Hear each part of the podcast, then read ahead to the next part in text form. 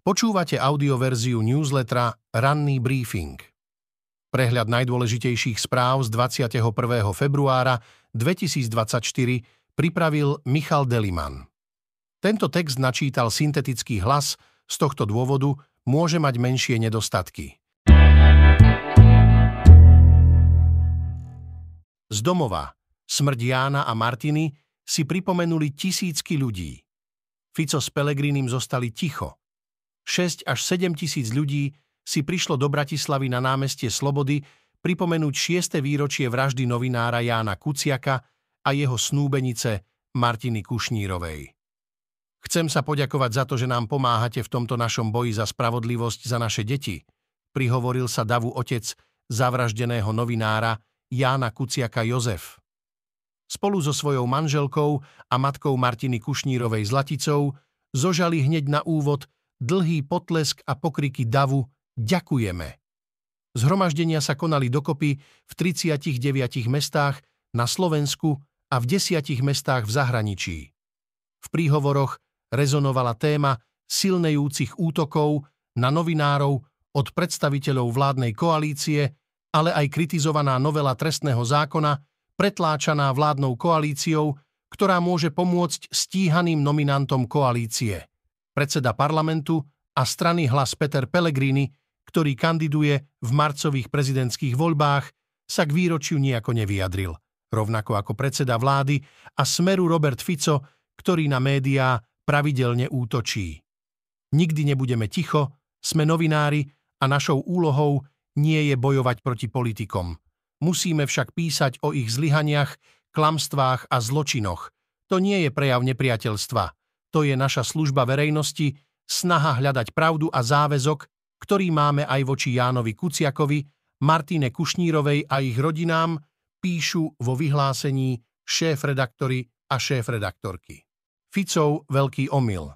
Ak by neexistovali nezávislé a slobodné médiá, smer by väčšine ľudí pripadal ako normálna politická strana a mafián Marian Kočner ako netradičný, ale stále úctyhodný podnikateľ.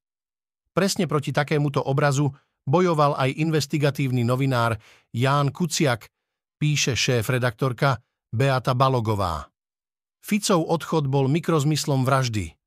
Prekvapila by dnes Roberta Fica úkladná vražda novinára, ktorý sa pletie do cesty za nejakému Kočnerovi. A prekvapila ho vlastne vtedy, sám necítil, že má odísť, bolo to vynútené. Všetko by to bolo v poriadku, keby nebol späť píše Nataša Holinová. Fico už blúzni ako Matovič.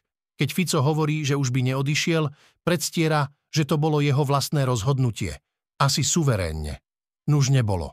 Nevieme, či sa nám Fico napínaním svalov vysmieva, alebo politickým umom klesol na Matovičovú úroveň, ale ak áno, tak je to vlastne dobrá správa, píše Peter Tkačenko.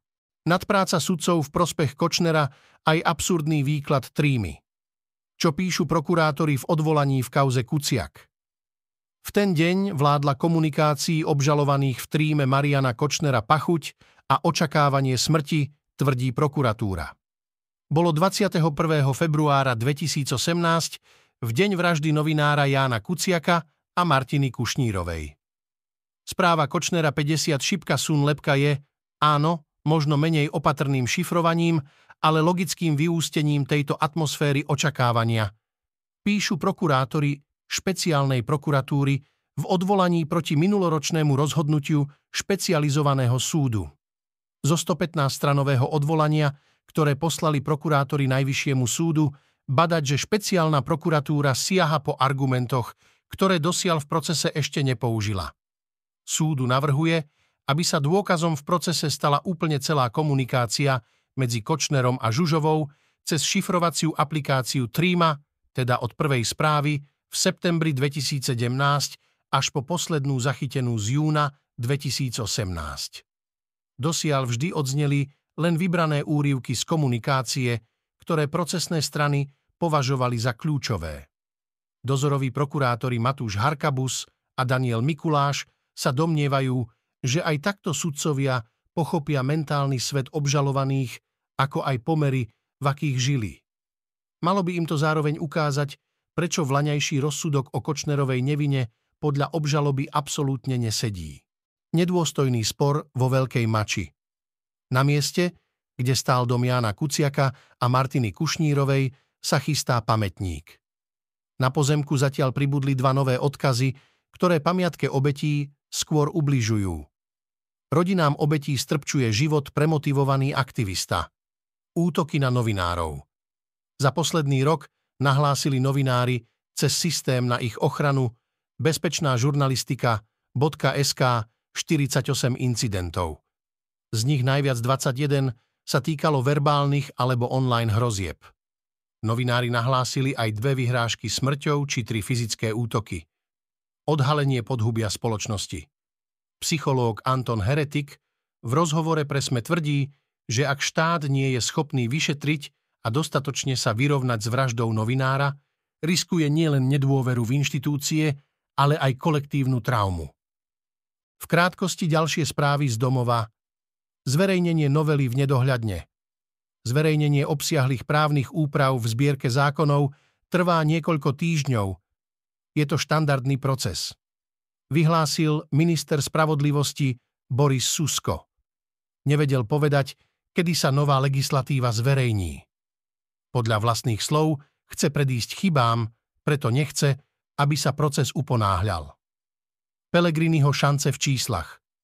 Šance Petra Pelegriniho na výhru v prezidentských voľbách sú výrazne závislé od správania sa voličov, ktorí nie sú jeho prirodzenými priaznivcami. Denník sme na základe hĺbkových dát agentúry NMS ukazuje, kde sú Pelegriniho silné a slabé stránky a čo najviac ohrozuje jeho šance stať sa prezidentom. Zo špeciálnej diplomatky v Bruseli zišlo. Koncom januára vláda narýchlo oznámila, že vysiela do Bruselu svoju expertku Maricu Pirošíkovú, aby vysvetľovala zmeny v trestnej politike štátu. Pirošíková však napokon zostala doma. Či v Bruseli niečo niekomu vysvetlila, nechce povedať.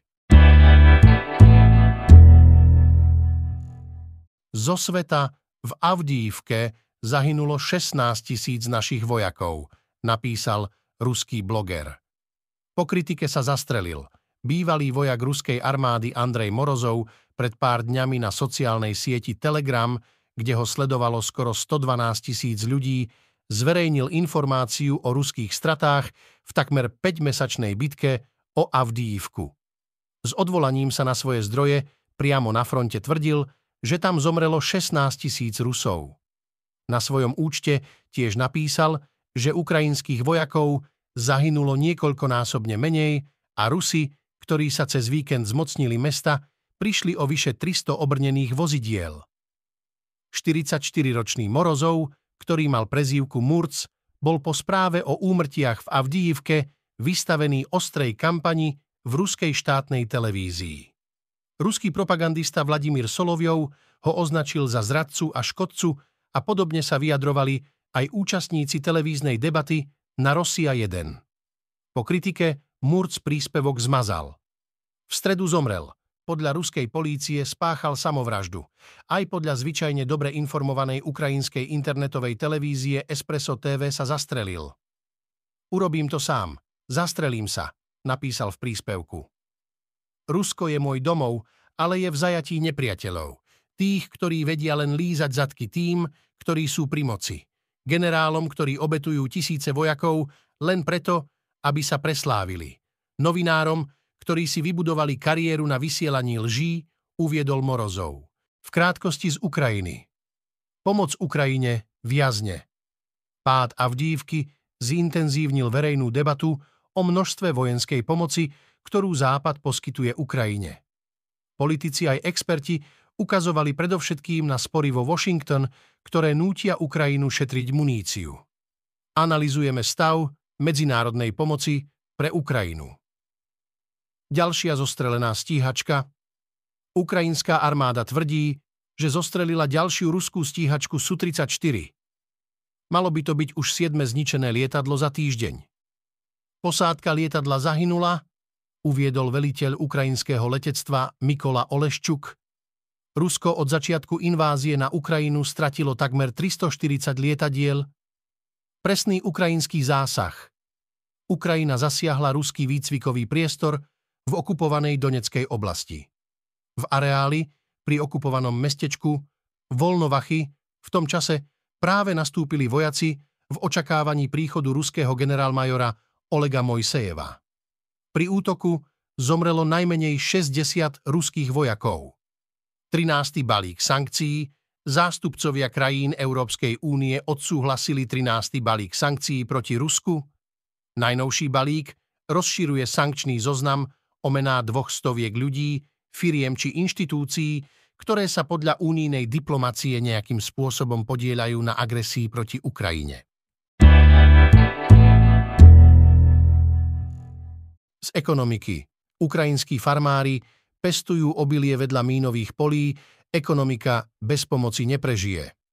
Cieľom západných sankcií, zavedených proti Rusku po vpáde na Ukrajinu, nie je zničiť jeho ekonomiku, ale oslabiť ju, aby nemohla financovať vojenskú inváziu k jeho západnému susedovi. Ekonóm KSE Institute na Kyiv School of Economics Benjamin Hilgenstock tvrdí, že sankcie fungujú, no ich problém je, že nie sú globálne. KEU a G7 sa nepripojili Čína a India, ktoré naďalej kupujú ruské fosílie. Obeťou ruskej vojenskej invázie je však najmä ukrajinská ekonomika, ktorá po tretinovom páde v roku 2022 narástla v Lani o 5% Znamená to, že ukrajinská ekonomika sa dokázala vyrovnať s masovou emigráciou, vnútornou migráciou, útokmi na energetiku aj výpadkom exportu obilia cez Čierne more, hovorí pre index Hilgenstock. V krátkosti ďalšie správy z ekonomiky. Kto sú najväčší dlžníci? Napriek tomu, že rok 2023 mal byť pokojnejším, tak trend zadlžovania podnikov ostal nezmenený. Chronickými dlžníkmi boli opäť nemocnice, do dlhov sa dostal napríklad známy nábytkár či internetový obchod predávajúci formou teleshoppingu.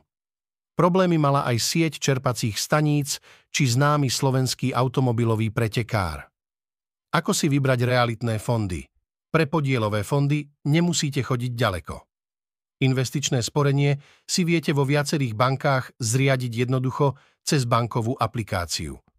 Koľko môžete na realitách zarobiť bez toho, aby ste ich priamo vlastnili a ako dlho by ste na úspory nemali siahať? Zmena výdavkových limitov – v súčasnosti na Slovensku platné výdavkové limity nie sú v súlade s novými európskymi rozpočtovými pravidlami. Ministerstvo financií preto pripravuje legislatívnu zmenu, ktorá to napraví. Presadiť ju chce čo najskôr podľa toho, ako to dovolí rokovanie parlamentu. Zo športu. Je to desivé.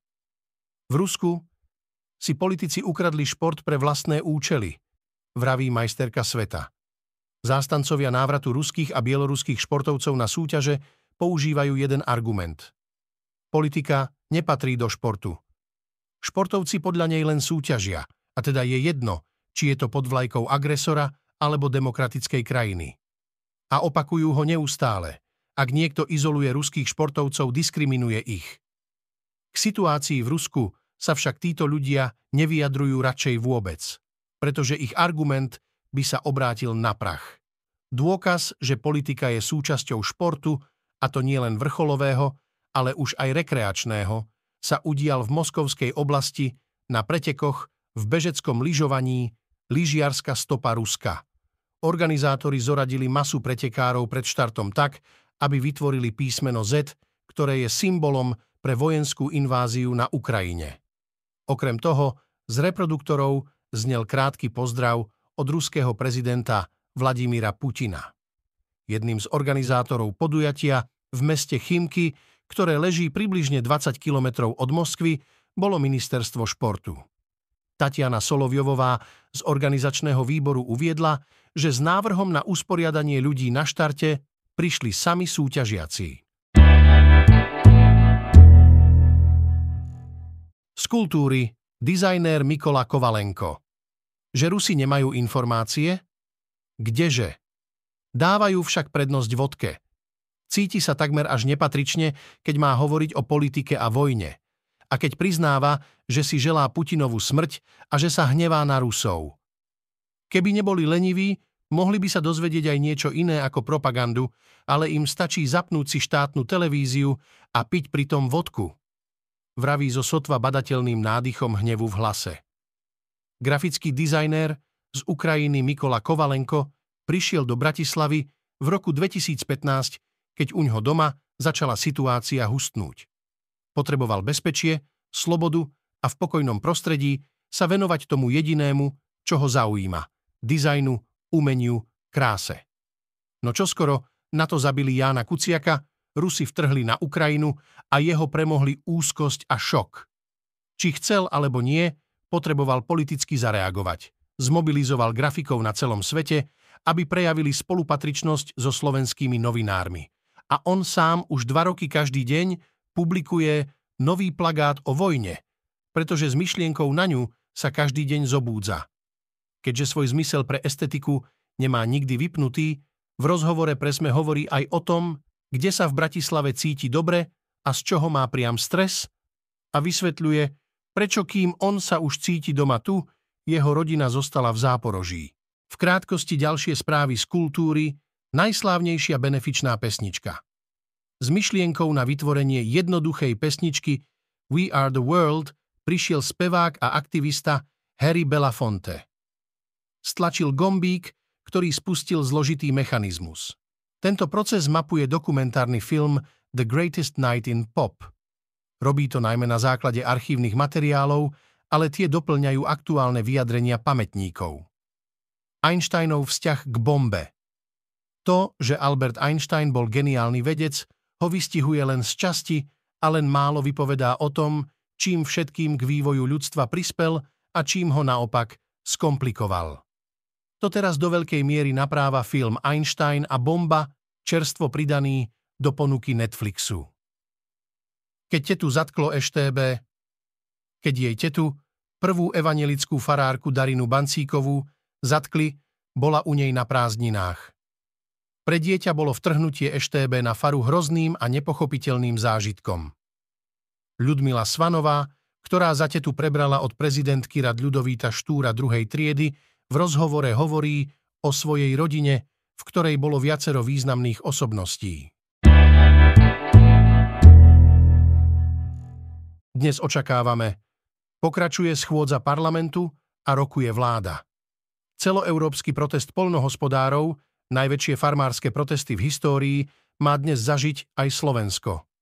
Lunárny modul Novace súkromnej spoločnosti Intuitive Machines pristane na mesiaci. Dnes, v histórii, v jadrovej elektrárni A1 v Jaslovských Bohuniciach došlo 22. februára 1977 k havárii. Pri čiastočnom rozstavení plášťa reaktora do okolia uniklo veľké množstvo radioaktívnych látok. Nehoda bola vyhodnotená stupňom 4 na 7-stupňovej medzinárodnej stupnici INES.